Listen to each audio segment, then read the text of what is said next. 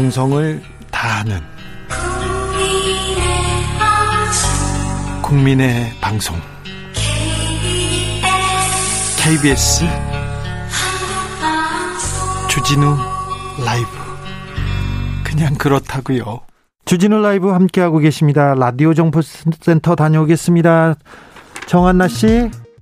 정치적 원의 시점 이어가겠습니다. 3984님, 이준석 전 최고, 정치 연예인이에요. 이명우급이에요. 얘기하면. 4347님, 이준석, 에마뉴엘 마크롱, 프랑스 대통령 초상을 봅니다. 이렇게 얘기합니다. 이준석 열풍, 아, 계속 되네요. 오늘은 오세훈 서울시장이, 뭐, 어, 손을 들어줬다고 해야 되나요? 약간 뭐 새바람에 어, 새바람에 이렇게 응원했어요. 네, 그 제가 보니까 황교안 당대표가 당대표로 뽑히, 뽑히시던 전당대회를 그 네. 결과치를 봤더니 그때 오세훈 후보가 황교안 대표보다 여론조사를 13% 정도 앞섰더라고요. 앞섰는데 졌잖아요. 네, 그렇죠. 예, 그래서 본인 입장에서는 네. 그때 생각을 하면 네. 되게 이준석 전 최고의 어떤 그런 지금 분투가 같은 동료 어, 의식도 좀 들 거고 또 이번 서울시 재보궐 선거에서 이준석 전 최고가 또 오세훈 전 시장을 오세훈 시장님을 많이 도왔어요. 그러니까 네. 뭐 거기에 대한 격려, 화답 이런 게 아닐까 싶습니다. 그냥 오세훈 시장 참그 간섭 안 하는 게 이준석 그 후보 도와주는 거예요. 왜냐하면 쓸데없는 논란이 있다니까요. 그렇죠. 이렇게 하기 시작한 누가 뒤에 있다. 예, 그런 얘기가 나와서 이게 이제 그 상대 후보가 있잖아요. 이 게임이라는 게. 네. 게다가 이제 공무원이시잖아요. 네. 그러니까 쓸데없는 논란을 안 일으켜도 이준석 후보는 그냥 쭉 그냥 자력으로 갈 것 같습니다. 근데 이제 오늘 뭐 오세훈 후보가 이렇게 이세훈 그러니까 이준석 최고를 직접 겨냥한 건 아니라 이제 초선들이 이번에 최고위원이나 강 대표에 많이 나왔어요. 네. 그래서 이제 그거를 좀 격려했다라고 보면 되고요. 음. 당 내에서도 진짜 유례 없이 지금 초선들이 사실은 굉장히 대범하게 네. 어 지금 대표와 그 최고위원의 도전장을 내밀었어요. 그래서 어떤 중지는 아니 나 원래 최고위원 하고 싶었는데 초선들이 당 대표를 나오니까 최고위원 내기가 머쓱하다 이런 얘기가 있어서 내지 못했다는 분도 계시더라고요. 그러니까, 그러니까 이렇게 세대 교체가 되는 건데 지금 네. 돌아보면 이 정치가 과거에는 정풍운동도 있고 뭐 천신정도 있고 이해찬 노무현 반란도 있고 막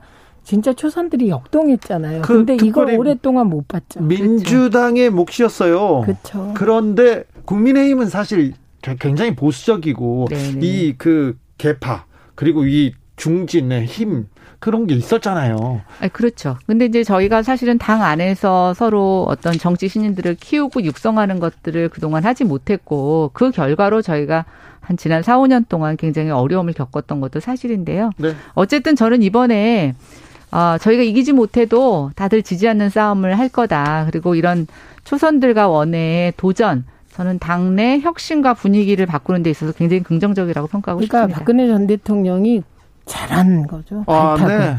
잘한 발표. 이준석, 네, 그렇죠. 네. 네. 이준석의 첫 등장 기억하십니까? 아, 조선일보 일면으로 기억하는데요. 지하철에서 나오는 가방을 맨 이준석 사진을 찍어가지고 엄청나게 어 그때 뭐 그때 아이돌급 스타로 만들어 줬지요 보수 언론에서. 뭐 그 중요 그 방송 프로그램 있잖아요. 뭐 강적들이라거나 네. 이런 중요 프로그램에 거의 단골처럼 출연을 했고요. 그러니까 어떻게 보면 그런 노력들 보수 쪽의 총 노력의 결과 뭐 이런 거라 누군가 엄청 흐뭇할 것 같습니다. 네, 성과를 냈다고도 볼 수 있죠. 네. 6716님께서 오세훈 시장이 이준석 후보한테 줄 서는 듯 합니다. 이런 얘기도 하네요. 자, 윤석열 전 총장의 자맹이 길어지고 있습니다. 그 틈에 그 틈에 보수 언론에서 요새 최재형 감사원장 얘기가 계속 나오고 있고요. 김동연 전 부총리 이름도 슬슬 존재감을 보이고 있습니다. 이거 당내에서도 그렇습니까, 김연아 의원님? 어, 지금 저희가 모르겠어요. 저도 제가 원내에 있지 않다 보니까 정확하게 말씀을 드릴 수는 없을 것 같은데 오히려 윤석열 전 총장하고의 어떤 접점 포인트보다는 지금 거론되고 있는 분들하고의 접점 포인트가 더 좀 많이 노출이 되는 것 같아요. 예. 그러다 보니까 이제 뭐 김종인 위원장님께서 김동연 전 부총리를 밖에서 언급하신 것도 영향이 있는 것 같고요. 예. 또 이게 이제 좀 자맹을 하고 있는 윤석열 총장을 빨리 나와라 그리고 자극하는 네.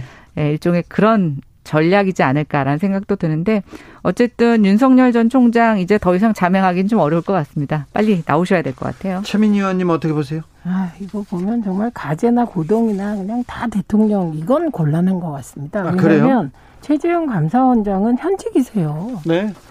그 현직인데 이 문재인 정부의 감사원장인데 감사원은 정치적 독립성과 중립성으로 별도 기구로 되어 있어요. 아, 정치적 헌법 기관이에요. 정치적 독립성과 중립성으로 가장 그 강조해야 될 덕목이 있는 사람들이 네, 그런데, 검찰총장, 감사원장 그런 자리 아닙니까? 네, 그런데 지금 그 윤석열 전 총장이야 뭐 이미 뭐 그렇다고 치고 최재형 감사원장이 감사원장 자리에 있으면서 이런 얘기를 한 이런 거에 오르내리고 본인도 딱 부러지게 하지 않고 네. 윤석열 again 하는 것은 저는 뭐 이건 좀 이상하고 웃기다. 네. 웃기다. 근데 누가 누가 다 임명하셨어요.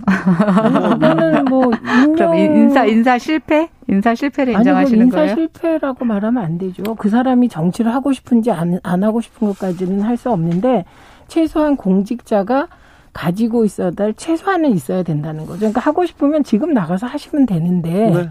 감사원장이면서 아, 그 말은 못하겠다. 이거는 좀 이상한 거죠. 어색해요. 아무튼 인사를 잘한 것 같지는 않습니다. 음. 1521님께서 상대적으로 더불어민주당은 왜 그렇게 올드해 보이고 구태의연해 보이고 진짜 보수처럼 보이는지 모르겠네요. 이렇게 문자를 주셨습니다. 1521님께서 민주당에 애정이 있으신 문자를 주셨어요. 자, 그러는 사이에 국민의힘에서 부동산 정책을 발표했습니다. 지금 민주당에서 어떻게 할까, 저렇게 할까, 지금 토론을 거듭하고 있는데, 국민의힘표 부동산 정책, 어떤 내용이 담겼습니까? 이거 김연아 의원이 만들었습니까? 아닙니다. 이거 내용 보니까요, 뭐, 민주당 요번에 부동산 TF, 네. 또 지난 재보궐선거에서 언급됐던 얘기 다 담으셨네요. 그 그래요? 이슈는 어, 민주당에서 띄우고 네. 제가 봤을 때는 이슈 선점은 국민의힘에게 뺏기시는 것 같네요. 지금 민주당이 처음에 당초 얘기했던 것보다 자꾸만 오락가락 갈팡질팡 모습을 보이면서 완화하겠다는 건지 안 하겠다는 건지 자꾸만 국민들을 헷갈리게 하는데 그 사이에 치고 나왔어요? 그거를 지금 다 줍줍하셔가지고 대부분 다 그 내용을 담고 있고요. 다만 이제 민주당에서 언급되지 않은 것들 중에 취득세하고 어, 그러니까 취득세가 지금 이제 일몰로 좀 감면해 주는 게 있는데 21년 말까지 돼 있는 것들을 조금 더 연장하겠다라는 내용을 좀 살짝 더 추가를 하셨고요. 다주택자 양도세 중과를 한시적으로 폐지해서 단기적으로 주택 공급 유도하겠다라는 내용이 더 추가로 가져갔고 그다음에 이제 공시가격 얘기가 민주당에서는 없고 오락가락했죠. 상한을 두느냐 안 두느냐라고 하는데 에, 지금 이제 오늘 나온 그 부동산 대책에서는 직전 연도 공시가격을 5% 이내에서 상한제 도입하자라는 것하고 종부세는 2020년 수준으로 동결하자라는 것 정도 들어갔습니다. 그리고 뭐 지금 내용을 보시면 다 민주당에서 한 번씩 들은 언급됐던 것들이에요. 민주당의 부동산 정책하고 큰 차이는 없습니까? 아, 그러니까 그 소재들은 다 가져와서 어, 실질적으로 오락가락하던 것을 우리는 우리 아니라고 다 내놓은 것들이죠. 거기에 몇 가지 안을 더 추가했습니다. 민주당에는 그 다양한 의견이 있는 거예요. 저는 그게 민주정당이라고 생각합니다. 예. 이제 결정이 남아 있는 거예요. 네. 근데 민주당의 가장 오른쪽 의견들을 받아들이고 조금 더 나가신 거예요. 예를 들면 어 다주택자 양도세 중과 부분을 유예하자 이런 부분은 저는 개인적으로도 반대합니다. 그리고 취득세 부분은 1가구 2주택부터 취득세를 강화한 것은 이건 시장에서도 긍정적으로 평가하는 부분이거든요. 그래서 네. 그러니까 민주당은 지금 그런 여러 가지 안을 놓고 토론 중이고 그 결론이 나와야 국회에서 논의가 되는 거거든요. 아, 근데 지금 저희는 다주택자 취득세가 아니고 그 서민주택하고 생애 최초 주택 구입 취득세를 지금보다 더 낮춰주자는 거예요. 왜냐하면 주택 가격이 많이 뭐, 올랐으니까요. 네, 그래서 네. 아니 생애 최초 주택자가 집을 구입한다는 전제인데 시장에 이제 진입한다는. 근데 그게 그 생애 최초 주택을 사는 사람들이 지금 시장 진입이 어렵기 때문에 그건 따로 대책을 마련해야 되는 거죠. 그러니까 민주당은 제가 보기에는 어, 국민의힘이 저렇게 정리를 했기 때문에 이제 민주당 정리할 필요가 없어요. 저 부분은 그냥 국민의힘 안으로 갖고 오시면 되고 민주당은 오히려 시장에 진입할 수 없는 분들을 위한 정말 악소리 나는 그 공급 대책부터 그리고 생애 최초 주택 진입자 구입자 그리고 신혼부부 중에서도 특히 애가 있는 분들 등등 정말 필요한 분들 집이 이런 분들에 대한 대책을 마련해서 나가면 이제 저게 결정된 안이 아니잖아요. 국민의힘 아니고 민주당 안이 다시 토론이 되지 않겠습니까? 그래서 오히려 국민의힘이 저렇게 보수적으로 결정을 해주면 민주당은 오히려 조금은 그 전향적인 결정을 할 수 있을 것 같아서 국민의힘 도움 받네요. 민주당은 저는 반대라고 반대라고 생각하는데요. 이제는 뭘 얘기하셔도 저희가 이렇게 확정안으로 얘기함으로써 민주당은 아무것도 규제를 완화하지 않은 걸로 평가받을 겁니다. 그래서 이게 네. 이제 뭐 다 아시겠지만 어 처음에 TF를 만들어서 의견이 막 다양한 게 나오는 게 내부에서는 굉장히 건전하지만 밖에 나올 때 그것이 이구동성으로 나오게 되면 국민들에게는 굉장히 혼선을 가져오게 됩니다. 특히 어떤 정책의 새로운 도입과 이런 것이 아니라 기존 규제에 대해서 완화냐 강화냐 얘기가 나올 때는 특히 요번 같이 재보궐 선거로 인해서 규제 완화에 대한 민심이 많이 반영된 상황이고 요구가 있는 상황에서 이런 오락가락 정책은 제가 아니, 봤을 때는 전략적으로는 실패한 것 같아요. 아니 뭐 그 잘하셨고요. 그걸 실패로 보시면 민주당 실패하고 책임도 지면 되고 그런데 저는 재보궐선거 패인에 대해서 정확히 분석하지 않고 민주당에서 의원들이 중구난방으로 얘기할 때 그게 가장 자제돼야 된다. 네. 그거는 뭐 누구나 동의하는 네. 내용이고 그리고 그 안으로 통과 안 됩니다. 그리고 그게 국민의힘이 확정한다고 확정이 아니에요. 오히려 저는 그런 태도가 국회가 문제라고 생각해요. 빨리 확정하려 그러고 빨리 뭐를 하려 그러고 이 부동산 문제 같은 건 이해 당사자가 너무 많기 때문에 오히려 시간 걸리고 토론하고 그걸 언론이 왜곡만 안 해준다면 선수로 뛰지만 않는다면 바람직하고 각 당이 그런 절차를 거치고 국회에서도 정말 다양한 토론 후에 결정하길 기대합니다. 이 부분만은. 네. 내일 모레 김호수 검찰총장 후보자에 대한 인사청문회 있습니다. 어, 이번 청문회 어떻게 준비하고 있습니까? 국민의힘에서는? 네, 뭐 여러 가지로 벼르고 계시겠죠. 네. 예, 뭐 법사위원장 지금 넘겨받는 것도 쉽지 않을 것 같고. 법사위원장 말고 다른 그 상임위원장은 다 줄 수 있다고 얘기하시지 않습니까? 아, 근데 지금 저희는 사실은 아, 전반기에 받지 않았던 거를 네. 이제 와서 받는다 이런 거 별로 의미 없다 이런 반응도 있어서요. 네. 지금 이제 1년 지났잖아요. 21대 시작하고 나서 네. 그리고 이제 2년마다 한 번씩 지나기 때문에요. 뭐 저희는 그런 거 다른 상임위원장에 연연하지 않습니다. 네, 그러면 그거는 그 정리를 하셔야 될 것 같아요. 그리고 어, 법사위원장을 넘겨달라 말라를 어, 1년 지난 시점에서 다시 요구하는 것 자체가 저는 맞지 않는 요구라고 생각을 합니다. 왜냐하면 이거는 뭐 이미 협상에 의해서 2년 동안 하게 돼 있는 거예요. 이게 그렇기 때문에 그냥 그때까지 가고 그 정치적 책임은 뭐 누가 지든 지는 거고 그런데 이 야당 야당이 법사위원장 달라고 막 하다가 어 그럼 뭐 협상에서 그 주호영 원내대표가 원래 가 동의했던 안이 있었어요. 적과 꿀이 흐르는 국토위하고 예결위까지 주는 뭐 그 안을 논의해 볼 수 있다 이렇게 또 여당은 하고 있는 거라 정말 소모적이며 불필요한 이건 선거 결과와도 전혀 무관한 논쟁을 일으켰다고 생각합니다. 이건 저는 동의하지 쪽이. 않는데요. 내년에 대선이 있습니다. 여야가 바뀔 수도 있어요. 어, 저는 법사위 지금 2년 안 됐다고 아, 2년 뒤에 주자 하는 것은 아니라고 보고 있고요. 네. 이 자리에서 그렇게 얘기해야 될 것 같아요. 저희가 만약에 받잖아요. 받고 어, 내년에 만약에 저희가 정권이 바뀌면 그 약속에 대해서 서로 지키자. 아니, 야당한테 주는 걸로. 아니 뭐 오히려 민주당이 그러니까. 그걸 제시를 하셔야지. 아니죠. 왜냐하면 저희는 이것을 번갈아 가면서 하자는 게 아니라 원래 우리가 받아야 되는 건데 빼앗겼다. 이렇게 생각하는 사람들이거든요. 이렇게 생각하는 것과 지금 접근하시는 건 서로 딴 얘기를 하고 있는 아니, 것 같아요. 대선을 앞두고 대선 결과가 이렇게 되면 이렇게 하고 저렇게 되면 저렇게 하자를 약속할 사람 아무도 없어요. 왜냐하면 이건 당시에 원내대표가 뽑히면 그 원내에서 원내대표끼리 그 당시에 가장 아니죠. 이거는 대선에 따라서 바꾸자는 거거든요. 게 아니라 저희가 야당이 하는 게 맞다고 했으니까 아니, 내년에 대선은 적도 있으세요. 아니요. 근데 저희가 그렇게 지금 주장해서 달라고 하는 거잖아요. 그러니까 여당이 했던 적도 뿐이잖아요. 있지만 아니요. 근데 지금 저희 네. 원내에서 계속 법사위를 달라고 한 게 그거였으니까 네. 오히려 민주당에서 얘기하실 때는 그래 그러면 야당해서 준다. 대신 네. 만약에 내년에 정권 바뀌면, 정권 바뀌면 민주당 주겠다. 민주당 주겠다. 아니 그 말을 할 사람이 없다고 지금 재보궐 선거 이기고 나서 국민의힘이 전지전능이 되셨어요. 그거는 아니, 그게 아니라 사, 그 그러니까 저희가 원하는 저희가 원하는 그 요구하는 논리가 야당한테 달라고 하는 거니까요. 아니 자기들 여당일 땐 여당이면서 법사위원장 해놓고 참 신기하죠. 우리 우리 달라 이건 말이 안 되죠. 참 신기하죠. 그렇게 뭐 남북 문제, 뭐 한미 정상회담 그렇게 좋은 분위 기, 당권 경쟁 그러다가 법사위원장 얘기만 물어보면 모든 토론자들이 계속 이렇게 아니 이거는 결론이 안 날 토론 주제를 잡기 때문에요. 네. 2661님께서 법사위 원장만 요구하는 이유가 뭔가요? 왜 그것만 고집하는지 차라리 법사위를 없애버리는 게 어떤지요? 이렇게 그런 얘기하면. 주장도 있었죠. 그렇죠. 네. 네, 그 이것도 일리가 있습니다. 정치적 원의 시점 오늘도 감사했습니다. 최민희, 김연아, 김연아, 최민희 두 분 감사합니다. 네, 고맙습니다. 감사합니다.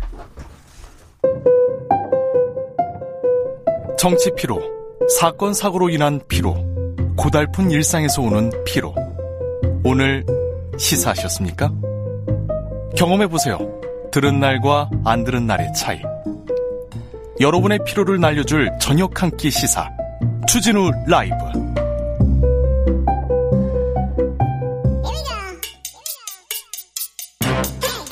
뉴스를 향한 진지한 고민. 기자들의 수다.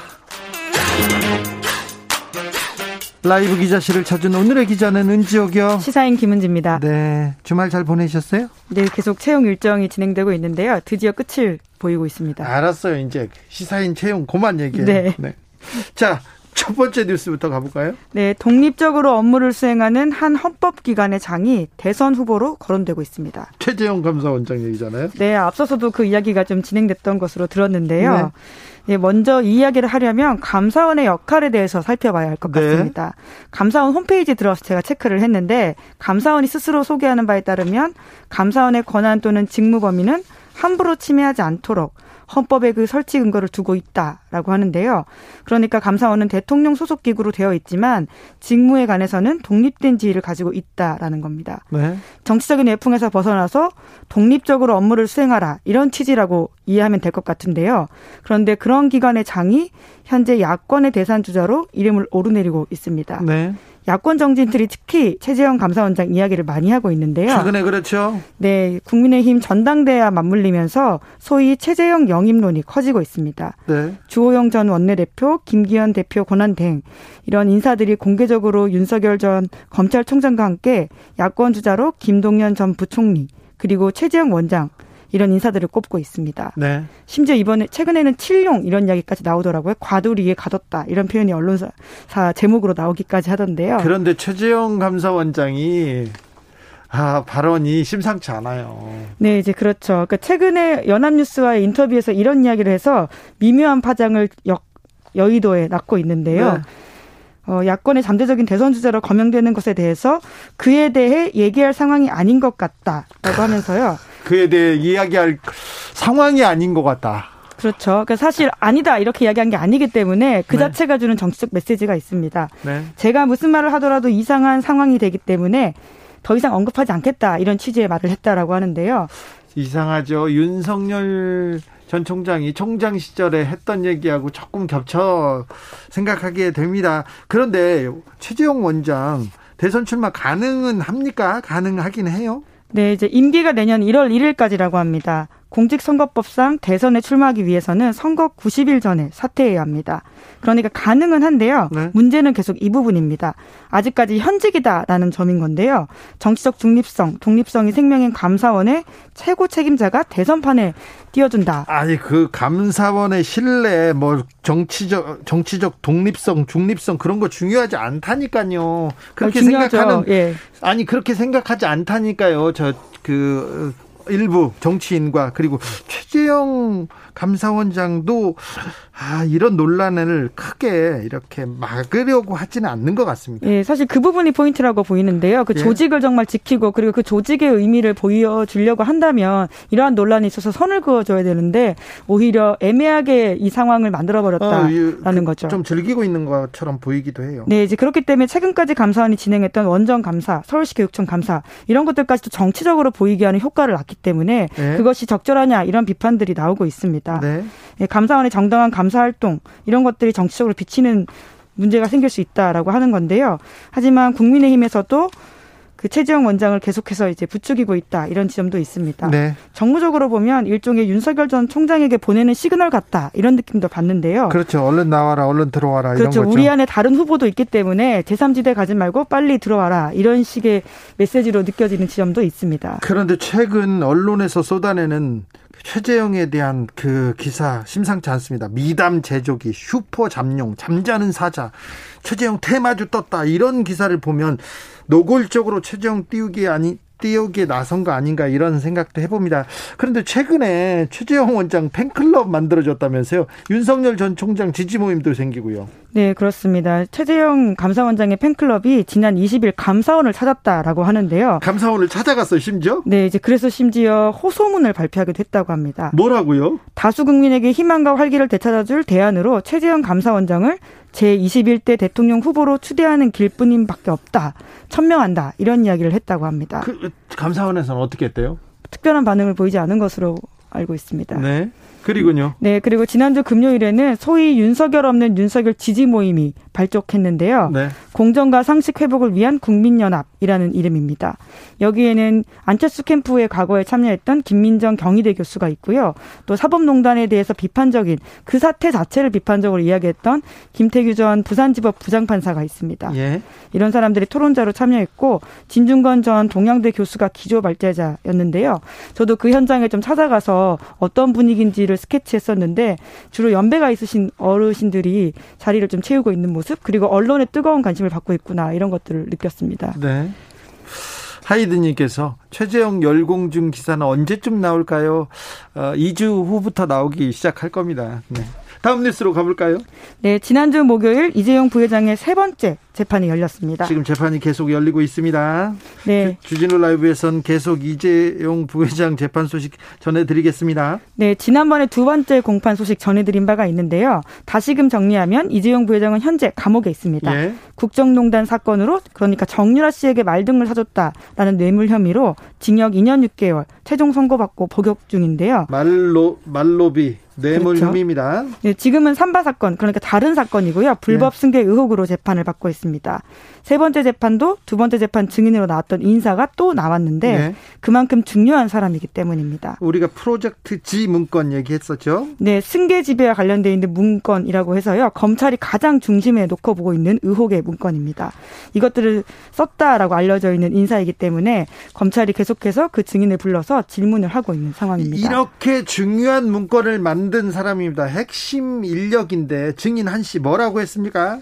예. 그 요약하자면 기억 안 난다 잘 모르겠다입니다. 아니 그 이게 프로젝트 G 문건이 이재용 부회장이 그룹을 승계하는 그런 중요한 문건인데 기억이 안 난답니까? 네, 그러니까 어, 애매하게 답하거나 기억 잘 나지 않는다. 물론 과거 일이긴 하지만 말씀처럼 기억하기 힘 잊어버리기 힘든 일입니다. 왜냐하면 그 그룹의 가장 핵심 일이었다고 할 수 있고요. 가장 그만큼, 중요한 일이에요. 네, 그리고 지금까지도 그 여파가 지속되고 있는 일이지 않습니까? 예. 이제 그래서 그 문건 내용들을 보면 검찰이 하나하나 따져 물었었는데요. 네. 계속 잘 기억이 나지 않는다. 뭐 그랬던 것 같다. 이런 식의 애매한 말들만 중요한 했다고 질문에 합니다. 대해서도요? 네, 그러니까 예를 들어서 미래전략실 요청으로 그런 문건을 만들었냐 이런 이야기를 했다고 하는데요. 정확히 기억하기는 어렵지만 그런 것을 검토할 때는 미전실과 대응한다. 이런 네. 식의 이야기를 했다고 합니다. 정확히 기억하기는 어렵지만 그리고요. 네, 이제 게다가 또 그 문건에 보면 이재용 부회장 그리고 이부진 그리고 이서연 이 삼남매에 관련된 상속 관련된 내용들이 있거든요. 예. 그래서 법정 상속 시에 이건희 회장과 이 나머지 사람들을 어떻게 지금 지분 나누는지 내용이 있다고 하는데요. 이것에 대한 이야기도 배경은 잘 모르겠고 여러 가지 시뮬레이션을 하기 위해서 가정적으로 검토한 것 같다라고 썼다고 합니다. 삼성전자 지분을 누구한테 어떻게 몰아줄까 그런 부분이 굉장히 핵심적인 요소인데 이런 얘기를 썼는데도 예, 기억이 잘 안 난다 얘기를 한다고요.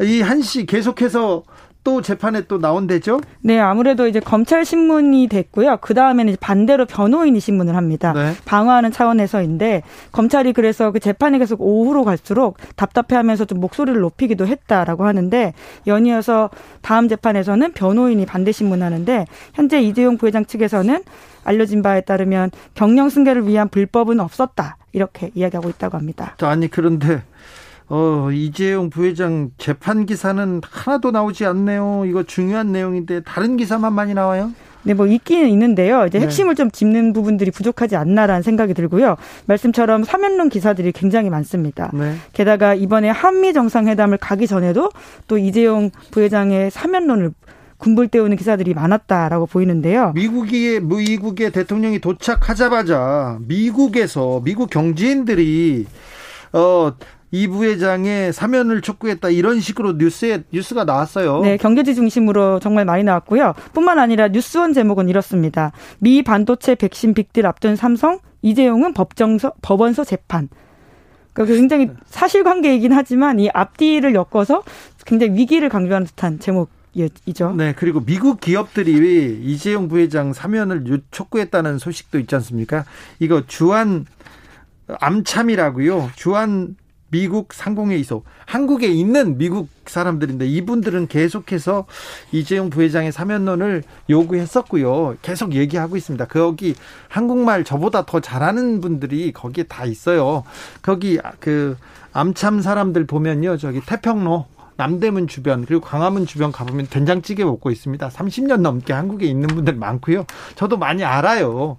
그런데 기사에는 미국에서 아, 미국 기업들도 다 이재용 부회장을 원하는구나 이렇게 나왔더라고요. 깜짝 놀랐어요. 예, 정상회담 앞두고 그런 기사들이 굉장히 많았고요. 또 계속해서 그런 기사들이 나오고 있는 상황입니다. 네, 계속 나오고 있습니다. 그냥 전해 드리는 거예요. 저희는 뭐라고 하진 않았습니다. 계속 나오고 있다고요. 마지막으로 만나볼 뉴스는요? 도쿄 올림픽이 딱 두 달 남았습니다. 두 달 남았습니다. 네. 일본 7월 23일이죠. 일본 네. 내에서도 올림픽 개최 어, 걱정하는 의견 많습니다. 왜냐하면 코로나19 바이러스가 계속해서 창궐하고 있기 때문인데요. 8천 명 나왔었지 않습니까? 8천 명씩. 네. 이제 최근에는 8천 명이 육박한 바가 있고요. 오늘은 많이 줄어서 예. 4천 명대예요. 네, 그러니까 하루에도 5천 명 정도가 요새 계속 나오고 있다라고 합니다. 예. 네, 게다가 지금 현재 일본은 10개 광역 지방 자치단체, 우리가 익숙하게 알고 있는 도쿄도, 오사카부, 교토부 이런 곳에서 지금 긴급 사태가 발령돼 있다라고 하거든요. 네. 그만큼 지금 상황이 안 좋은데 그래서 일본 내 여론은 계속해서 이 올림픽을 해야 되는 해야 되는 게 맞냐 이런 비판 여론이 나오고 있다라고 합니다. 손정희 소프트뱅크 회장도 공개적으로 반대했어요. 네, 자신의 트위터에다가 그런 내용들을 썼는데요. 일본 국민 80% 이상이 연기나 취소를 희망하는데 누가 무슨 권리로 강행하냐라면서 사실상 정권을 비판하는 트위터를 썼습니다. 예, 정권 일본에서는 정권 비판하는 그런 얘기 잘 안 하거든요. 언론 지형도 굉장히 좀 그렇죠. 예, 기울어져 있죠. 전체주의 성격이 워낙 그 세서요. 이런 얘기 안 하는데 지금 국민들 대부분이 이런 이런 생각을 하고 있어서 걱정하고 있거든요. 그래서 이런 목소리도 나옵니다. 네, 게다가 아사히 신문이 조사한 여론조사에 따르면 올림픽을 취소하거나 재차 연기해야 된다 이런 의견이 83%에 달한다라고 합니다. 이제 그 정도로 여론이 안 좋다라고 볼 수 있는데요.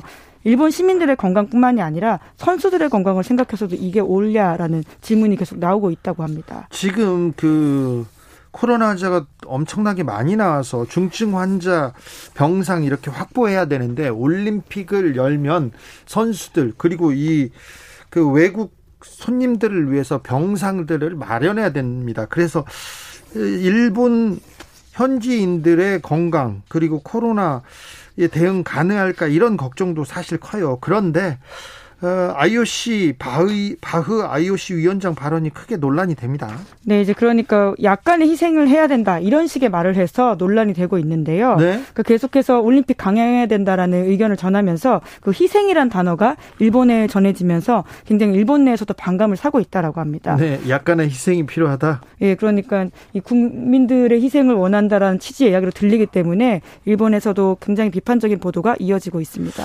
그래도 IOC도 일본도 올림픽을 강행하겠다는 입장인 것 같아요. 네, 아무래도 한번 미뤘기 때문에 그리고 경제적인 이슈가 있기 때문에 아마 그런 것으로 보이는데요. 네. 하지만 이제 국민 여론이 워낙 좋지 않다 보니까 지금 일본 정부가 지금 지지율이 계속 떨어지고 있습니다. 네.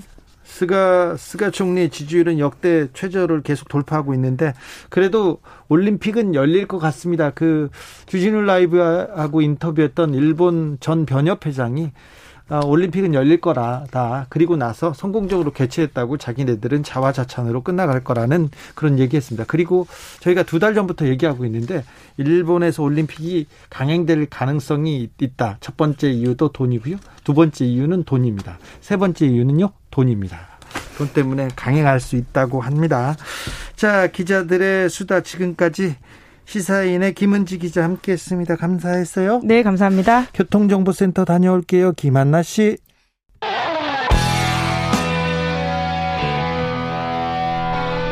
스치기만 해도 똑똑해진다. 드라이브 스루 시사 주진우 라이브.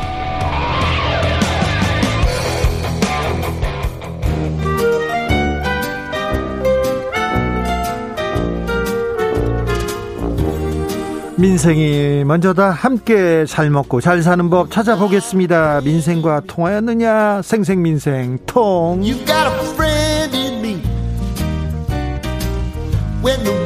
안즈나 선아 민생 생각 안진걸 민생경제연구소장 어서 오세요. 네, 안녕하십니까. 오늘은 어디에서 오십니까? 뭐 예, 때문에 바빴습니까? 오늘 또 바빴습니다. 네. 오늘 또 삼성생명 암호음 어? 환자들의 농성이 월요일은 예, 삼성 서초동으로 가는 날입니다. 495일째, 집회가 655일째. 그래서 지, 집회가 며칠째요? 615일째. 그래서 특히 이제 이분들이 암 환자들이 지금 네 분이 농성하고 있거든요. 건강도 나쁘신 건강이 안 좋으셔서 수요일 날 네. 인도주의 실천 의사 협의회 분들이 네. 진료를 가시기로 했습니다. 예, 암 환자들이기 때문에요. 네. 그래서 별도로 또 우리 각계각층 인사들이 양심적 인사들이 네. 삼성의 고위층에게 이 문제 해결 없이 어떻게 삼성이 거듭난다고 할 수 있느냐 네. 적극적으로 나서야 된다는 어, 촉구도 병행하고 있어서요.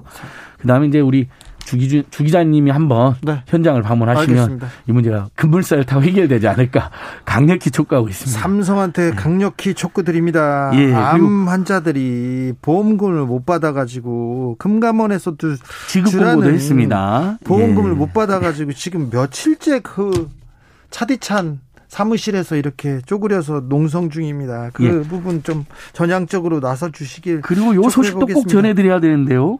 그 박덕흠 의원님이 네. 이해충돌이라든지 뭐 건설 부동산 비리로 큰 문제가 됐잖아요. 그렇죠. 그래서 이해충돌 방지법 제정에 기여를 하셨는데 이분이 그 피해자들이 검찰에 고발을 해놨는데 저희들은 경찰에 고발을 해놨었고요. 네. 근데 검경 다 수사가 시원치 않으니까 이 피해자분들이 공수처 이첩해라. 검찰이 더 이상 수사를 안 할 거면 고위 공직자지 네. 않습니까? 그러니까요. 딱 맞거든요. 공, 국회의원 현역 국회의원이고 그러니까 네. 그래서 공수처 이첩해라 해서 화제가 됐는데 저희도 그렇다면 공수처가 지금 제대로 된 수사를 못 하고 있는데 박덕흠 의원 같은 케이스를 제대로 수사하는 게 좋지 않겠느냐. 그래서 피해자들이 공수처 리첩을 호소했기 때문에 저희도 지금 그게 이제 심, 민생 시민 단체들도 경찰에 따로 고발해 놓은 게 있거든요. 네. 각종 이해 충돌 비리 문제에 대해 특혜 의혹에 대해서요. 공수처로 이첩을 이렇게 촉구할 예정입니다. 네. 그러니까 공수처가 이런 수사를 잘했으면 좋겠다는 생각이 들고요. 그다음에 어 6월 민주노동 인사파에서 6월 민주상이라는 상을 어, 제정했는데 이번에 4회째인데요.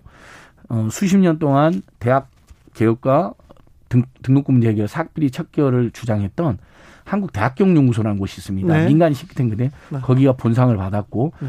그다음에 한빛 한빛 미디어 노동인권센터라고 해서 네, 방송 노동자들 네. 고 이한빛 PD를 추모하면서 받는 그것도 본상을 받았습니다. 네. 그다음 대상은 장애인 차별 철폐연대가 받았습니다. 네, 알겠습니다. 그래서 요거 다 민생 관련된 소식들이어서 제가 짧게 브리핑 준비했습니다. 안진걸 소장은요?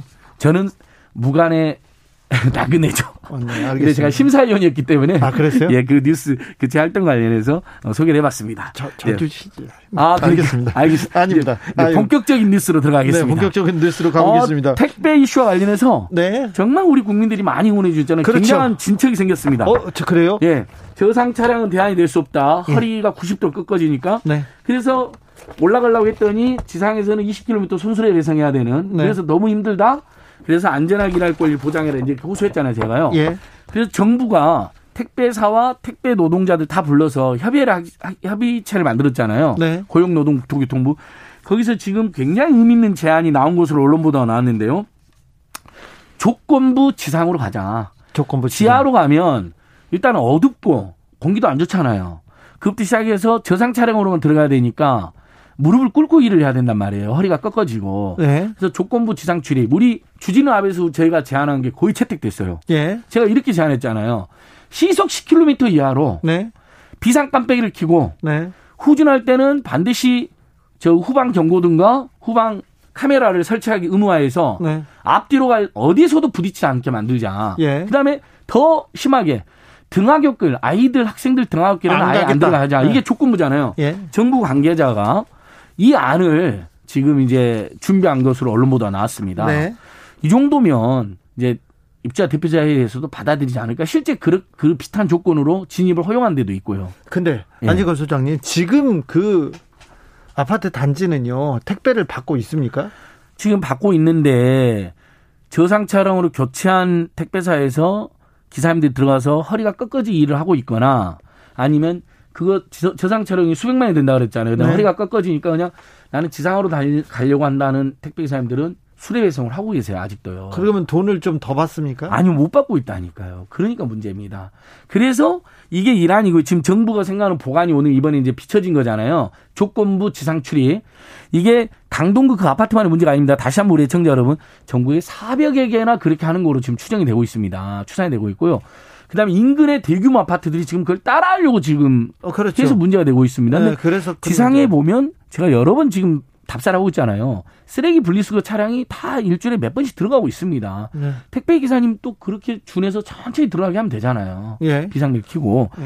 그다음에 이게 안 되면 정부에서 생각하는 보관은 그럼 입구에서 받아서 어 실버 배송 요원이나 청년 알바 배송 요원이 집집마다 나르는데 그러면 이것은 그 비용이 들기 때문에 네.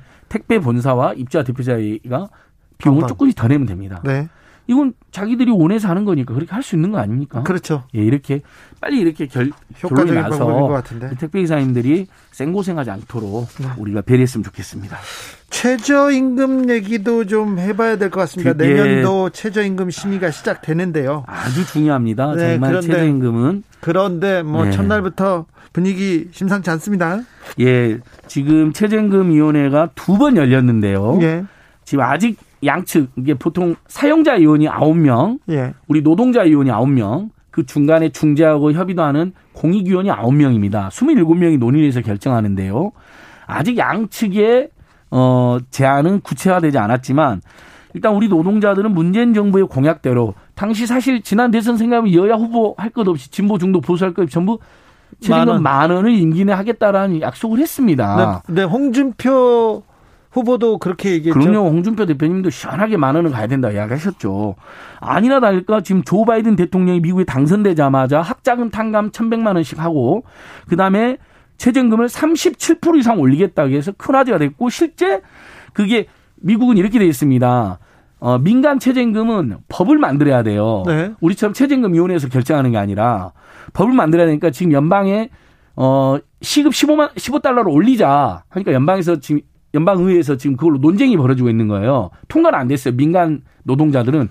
근데 미국 정부의 직간접적 고용된 노동자가 500만 명이나 된답니다. 네. 그 500만 명은 대통령 행정 서명으로 가능한데 행정 서명을 해버린 겁니다. 네. 15달러. 네. 우리 돈으로 10, 17,000원 가까운 돈입니다. 네. 그러니까 우리나라 국민들은 지금 8,720원을 받고 있는데 사실 우리나라 국민들이 더 열심히 일하지 않습니까? 아니, 굉장히 집중적으로 네. 피땀 흘려.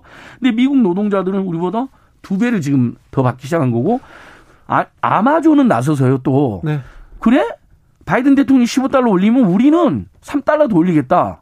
그러면 18달러를 만들겠다는 겁니다. 네. 그러면 시급이 2만 원이 되는 겁니다. 그런데 그렇게 네. 얘기하는 사람들도 있잖아요. 미국은 부자고 경제도 좋고 우리는 아직 모자라지 않느냐 자, 이렇게 얘기합니다.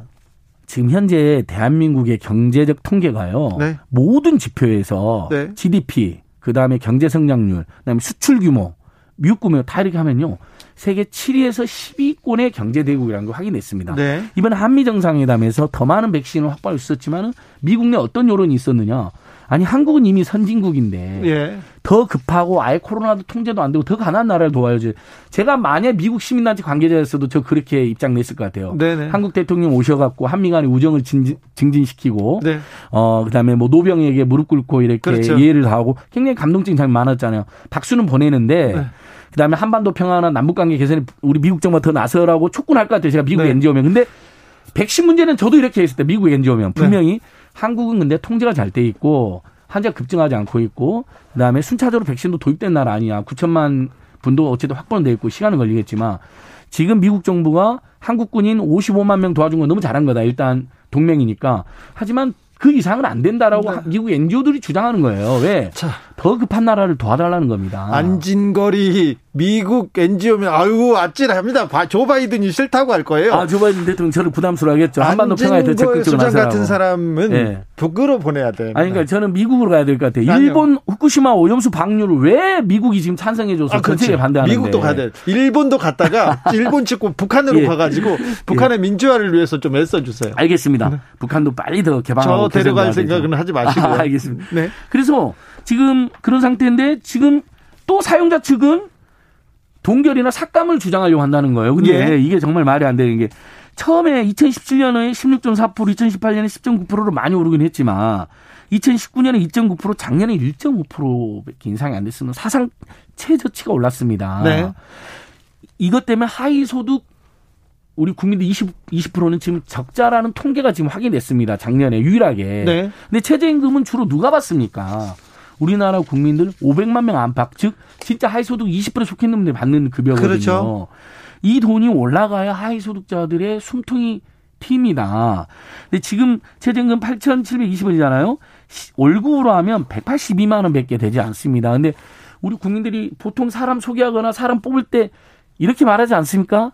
최소 2, 300은 맞춰주거나 좀 더 괜찮으면 3, 400 맞춰줄게 이렇게 이야기하잖아요. 네. 그렇게 요구도 하고 그렇게 약속도 하고.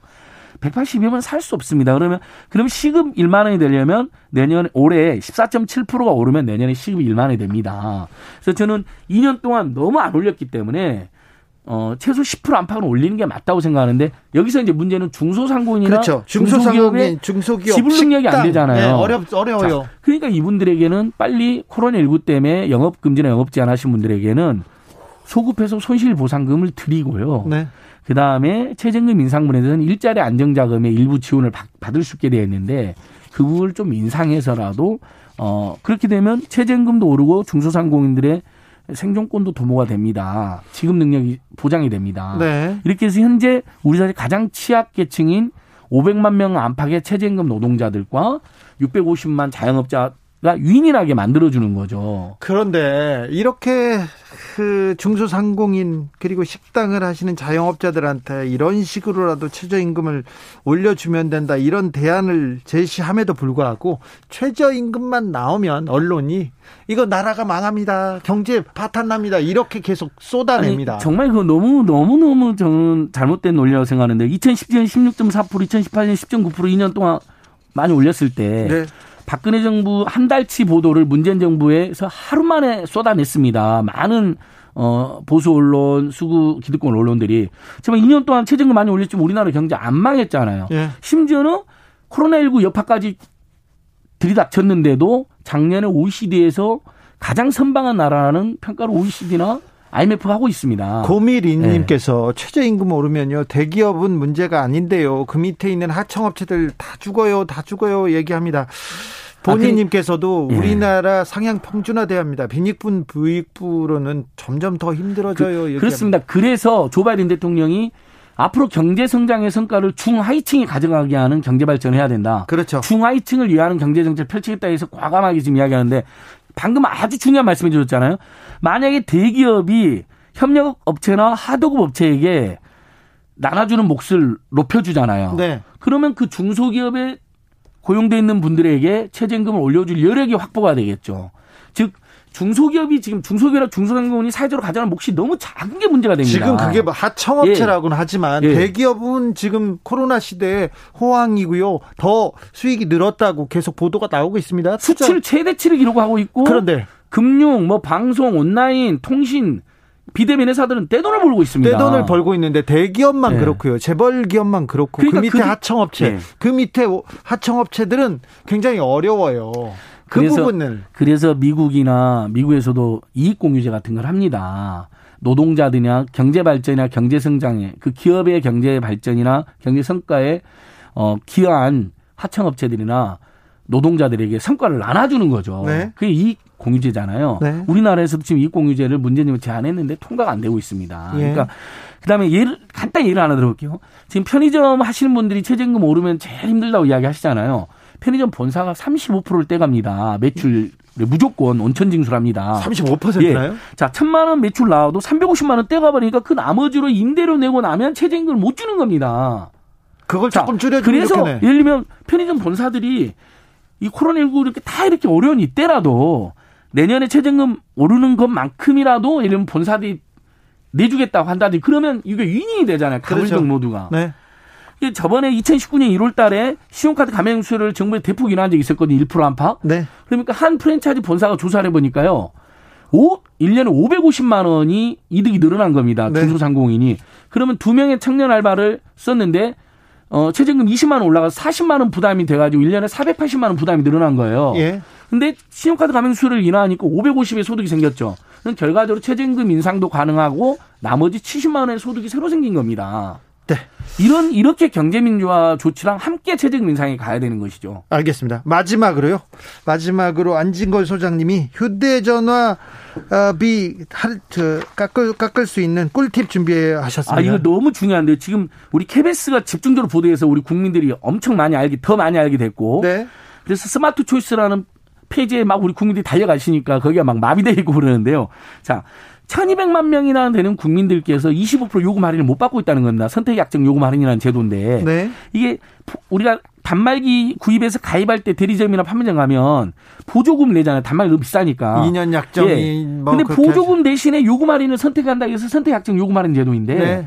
나는 보조금을 받았으니까 요금 할인을 포기해버리는 거예요. 많은 분들이. 근데 보조금을 받았지만 24개월 약정 기간 지난 다음 날부터 25% 요금 할인이 되는데 통신 3사가 자동으로 적용을 안 하는 거예요. 괘씸하게. 그래서 저희는 자동으로 적용을 지금 촉구하고 있고요. 그다음에 나는 너무하네요. 예, 나는 보조금을 안 받고 요금 할인을 선택했으니까 계속 되겠지 우리가 착각해 버리는데 이것도 12개월 24개월 약정을 합니다. 요금 할인 기간을. 그러면 그 기간이 끝나지 않아 25% 요금이 더 나와 있는 거예요. 그럼 어떻게 해야 돼요? 그러니까 자, 역시 그 경우도 자동으로 적용한 다음에 사후 동의를 받으면 되잖아요, 저희들한테. 아, 자동으로 지금 바꾸도록 이렇게 자동으로 할인한 다음에 사후 동의만 받아도 되는데 반드시 사, 먼저 할인을 끊고 사전 동의를 받는 거예요. 그럼 어떻게 해야 됩니까? 그래서 지금? 문자를 두 번 보내요. 통일삼사가. 근데 우리는 문자가 다 스팸인 줄 알고 안 보죠. 안 봐버리는 거예요. 안 보죠. 안 읽죠. 그다음에 막 맨날 마케팅 문자 오니까 네. 그래서 정부에서 네 번 보내는 거로 제도 개선을 하고 지금 홍보를 열심히 하고 있어요. 그건 좋은데 네. 아예 자동으로 할인을 적용하게 하고 예. 그 다음에 본인 동의가 꼭 필요하다면 그 다음에 할인 그 할인했다고 동의 받으면 되잖아요. 네. 우리 국민 누가 할인 20% 했다고 나한테 사전 동의도 안 받고 누구인가 나에게 하, 동의도 안 받고 사전 동의도 안 받고 할인을 한 자 이럴 사람 없잖아요. 알겠어요. 연기하셨어요? 아, 예, 궁예, 궁예, 연, 궁예를 흉내 한번 냈습니다. 궁예가 어떻게 그렇게? 궁예 옛날에 죠 누구인가 나에게 허락도 없이 요금 할인을 한 자. 누구인가 안 네. 가고 아직도 떠드는 사람이. 죄송합니다. 여기까지 하겠습니다. 자동으로 20% 요금 할인하게 해야 된다. 네. 강력 촉구하고 있고요. 네. 통신삼사 지금 4번, 4번 1분기 earning surprise 기록했는데요. 네. 통신비 국민 1인당 만 원씩 내려야 된다고 봅니다. 요금 만 원씩 내려야 된다고 봅니다. 알겠습니다. 밭정 아레스님께서 물건을 앉아서 받고 싶고 택배 차량 못 들어게 하고 어떻게 하라는 겁니까? 이렇게 문자 주셨습니다. 생생민생 통 안진걸 소장 함께했습니다. 감사합니다. 감사합니다. 오늘도 수고하고 지친 자들이여 여기로 오라. 이곳은 주기자의 시사 맛집 주토피아 주진우 라이브.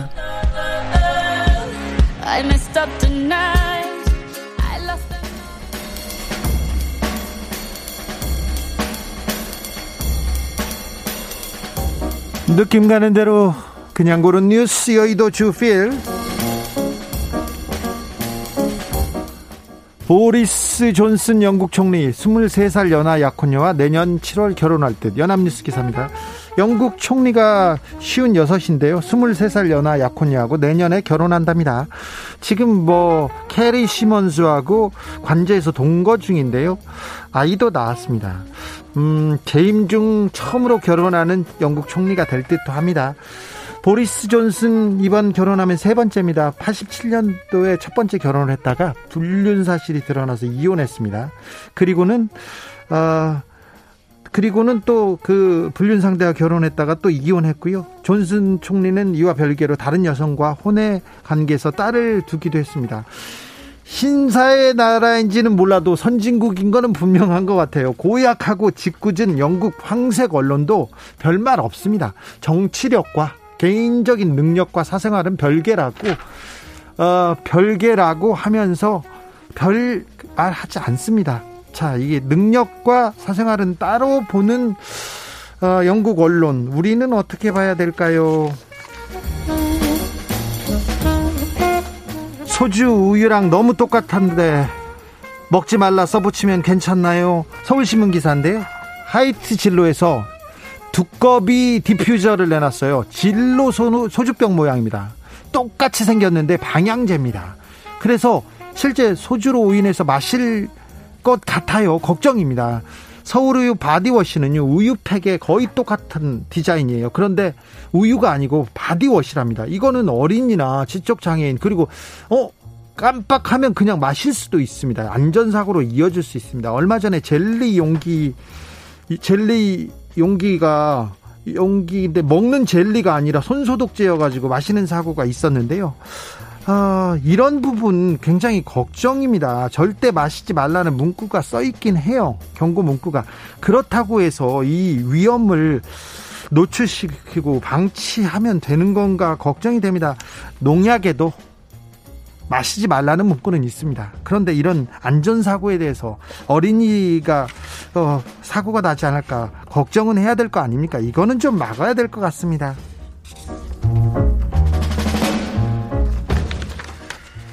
지리산 반달곰 새끼 6마리 출산 일대 총 74마리 일은 어 일은 4마리 소식 경향신문 기사입니다. 지리산 반달곰 어미곰이 새끼 6마리를 출산했다고 합니다. 작년에만요. 그래서 지리산, 덕유산, 가야산 일대 지금 반달 가슴곰이 많이 태어났답니다. 그래서 적어도 70마리가 넘는 반달 가슴곰이 지금 동네를 헤매고 있습니다.